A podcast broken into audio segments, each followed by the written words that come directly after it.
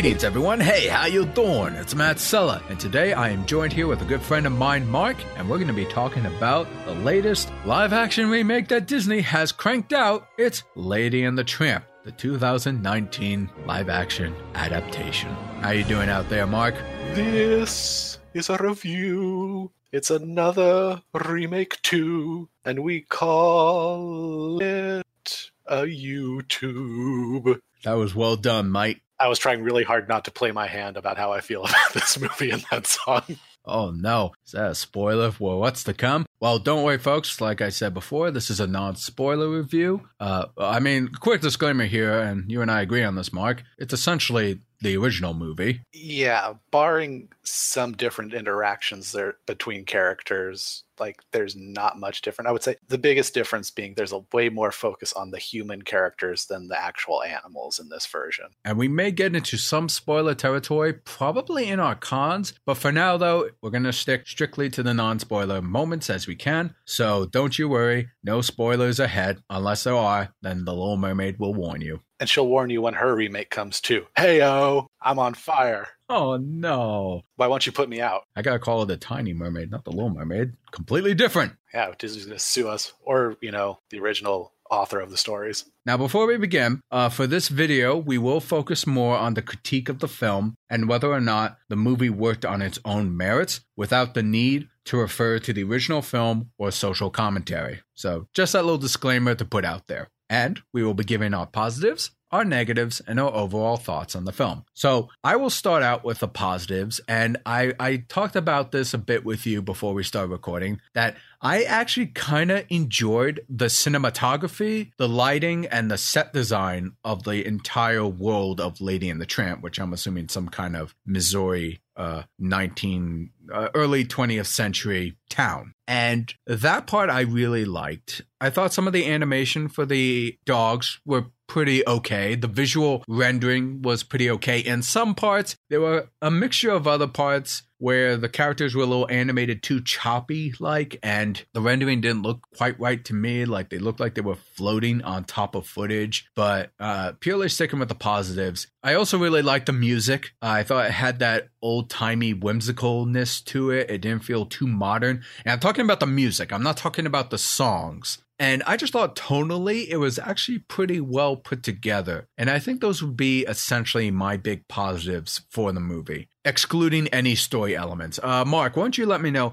were there any positives that you could think of that you have that might be different from my own or what have you? What, what are your thoughts on what I said and what are your positives? I struggle to say cinematography as a whole was a plus. I would say the costumes and I would say the sets were very well done. But some camera angles and shots to me were not up to par. Well, I'll mention a very key one later. And um, I believe one of the reasons you maybe liked some shots more than others with the dogs might be because, unlike, uh, say, the Jungle Book or the Lion King remakes, this one did employ the use of actual dogs. Yes, so for all we know, the shots you liked were just the shots with the actual dogs. I know, it was believable in that sense. I know, right? A real dog was real? What? Who? Who's, who, who signed off on this? It was real and fluffy. I will say just, uh, and this will be a positive, I think, going forward for this film. While it's not, well, it, it's not a positive for the film critically per se. The film does, uh, I think, have a very strong message and point of even with the dogs they used, uh, mentioning you know the importance of you know adopting an animal and you know not you making sure you're ready for such a thing and not you know abandoning them. It definitely runs with that theme. And would you say that's pretty much all the positives you have off the top of your head right now? That's non spoiler. Yeah, I mean costumes, lighting, and uh, I think the message of the film itself was all very well done, and that would kind of be my positives for the most part. And that's not, you know, not to say that there aren't other positives, but I feel like a lot of those other positives would just come from the story of Lady and the Tramp originally anyway, and not something that is distinctly unique to this version. I agree with a lot of your aspects. And now moving over to the cons, which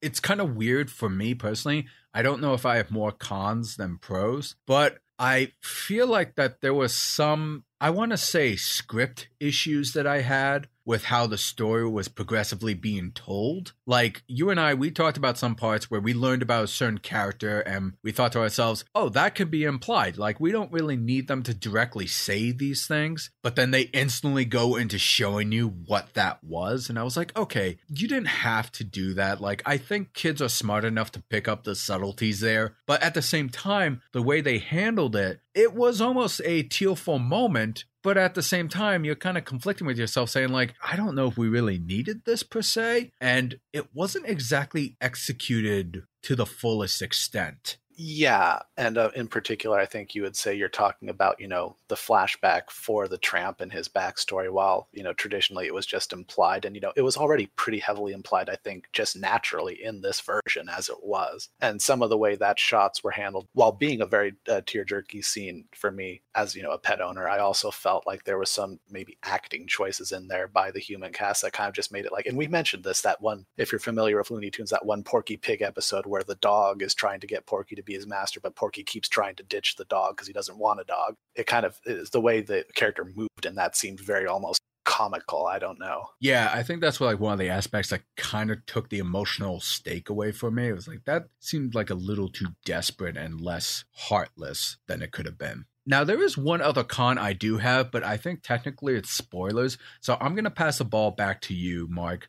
Uh, were there any other cons that stood out to you that weren't really involved later in the film? Um, well, I do think, and this would be a con, I think some of the songs that come back from the original kind of just don't have the punch they did before. And I, some of it's because some, um, like uh, the Bella Notte song, when it's sung by the character Tony in the original, you could argue it's not sung well and it's kind of hammy and bombastic. And that's kind of the the point of it. But then you get to the more opera, the more chorus version for when they're wandering through the town at night, and it's supposed to be very romantic. And it kind of, you know, you could argue it's because we've seen it before, but I don't know. There was something about the the song within the scene that didn't work as well for me. I do think, and you know, we tr- we're trying not to compare it to the original, but for a bit this bit we will. A lot of the returning songs don't seem to be as well crafted, and in some cases, kind of just seem like they're there because they were in the original. Especially the Bella Notte song. Uh, Tony's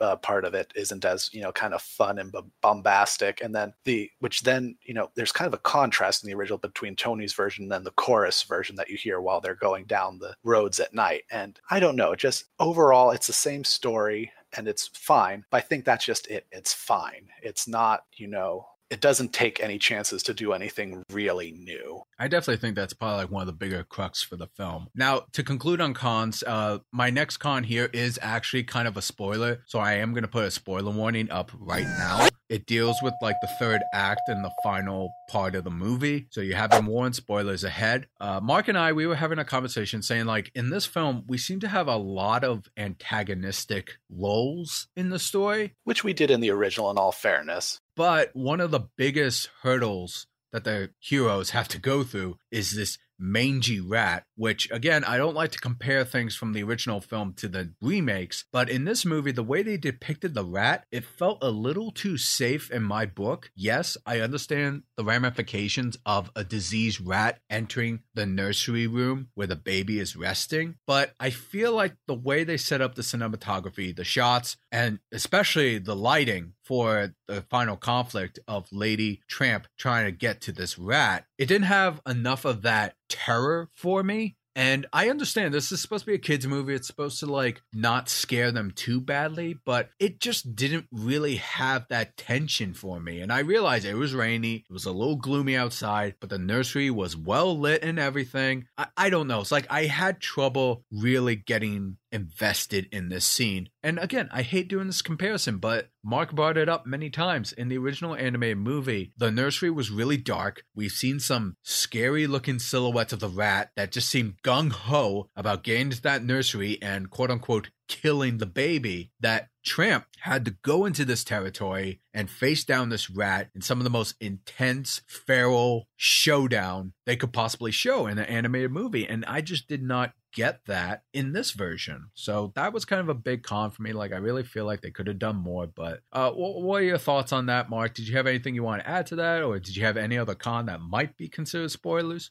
Well, for starters, I don't think the rat was as well rendered as some of the other animals, which, you know, you could argue it's a rat, but also, you know, that rat is ultimately your third act. That should be something you don't, you know, pushed to the side visually, I think, especially if you're not going to have it dark and have the intimidating silhouettes we'd seen in the original. And to add to what you're saying, too, is they hinted at the rat throughout the movie. They kind of just showed the butt and the tail, they never showed the head. Which I would say was a positive. That would have been a positive, but the payoff just wasn't there. No. And because, you know, like you said, the scene was so well lit and, you know, maybe the rendering on top of it, I didn't necessarily feel that rat was necessarily as mangy as it could have looked. You know, it kind of almost to me just looked like a regular rat, which I mean, you know, disease ridden in its own right, I'm sure. It only had like a couple like bald spots, but it didn't even have like foggy eyes or anything. It just looked like a slightly disheveled rat. Yeah, like, you know, it could have just been, you know, like the rat looked wet and matted, but that you could have argued uh, just as easily said,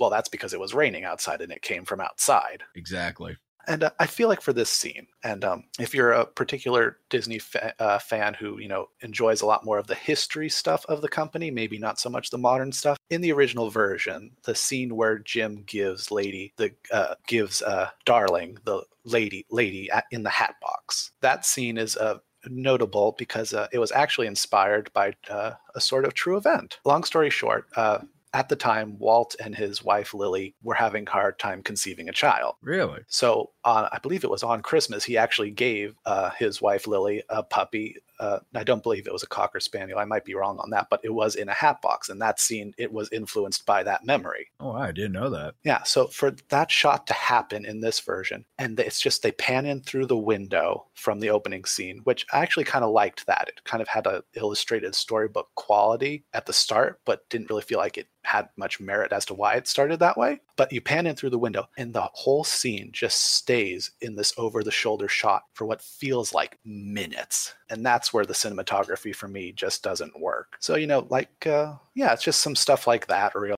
And despite all this, like, I feel like we have adult on the cons a little bit. But at the end of the day, this is just a fine it's fine. That's just really its biggest problem. You can't really, even though I think we were a little on the negative on this one, there's nothing that's a deal breaker really here. It's just fine. It's kind of, dare I say, safe and just, you know, it's another one of those remakes where you kind of just go, well, yeah, but like, especially now that it's on Disney Plus, you could literally just as easily click on the original. Yeah, you can. I mean, it even recommended the original after I was done watching it. Right?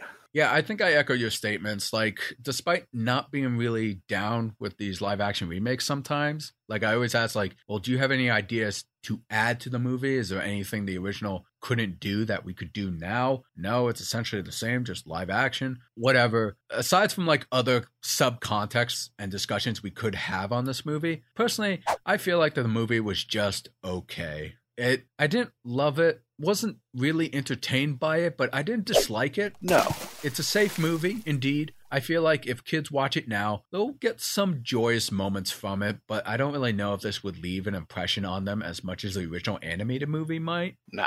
And the other thing that kind of helps it in a weird way is I didn't have to go to a movie and pay full price to see it. And that's the hard part of the review. It is. It's really hard to not take that into account of how I feel about the movie. So that's that. It's okay. I think you'll be fine, but honestly, I don't think it'll impress you. I don't think it's the best Disney live action remake movie that's come out this year. I know I'm kind of in the minority here. I still think Aladdin was probably the better of the four or five that we have. We're only at four and five. Oh, thank God. Well, I'm trying to think. Like, we had The Lion King, we had Aladdin, we had Dumbo, and we had this. Yeah, and that depending on how you qualify Alice in Wonderland and Maleficent, but that's another story. Oh, yeah, Maleficent, technically. Okay, so it's six. Technically, it's six. And I think that'll do it for our non spoiler review for Disney's Lady and the Tramp, the 2019 live action remake. You heard our opinion, but now we want to hear yours. Let us know in the comment section below have you seen this movie on Disney Plus and did you like it? Did you not like it? Share your thoughts, join the conversation. If you like reviews just like this, be sure to subscribe to my podcast channel, ring that bell to be notified when new videos drop. Like this video, and if you want to support me directly, please consider going to my Patreon at patreon.com forward slash Matt. Consider donating as little as a dollar a month will help go towards my podcast channel, art, animation, and content made just for you. This is Matt Sella. This is Marc. Thanking you all for tuning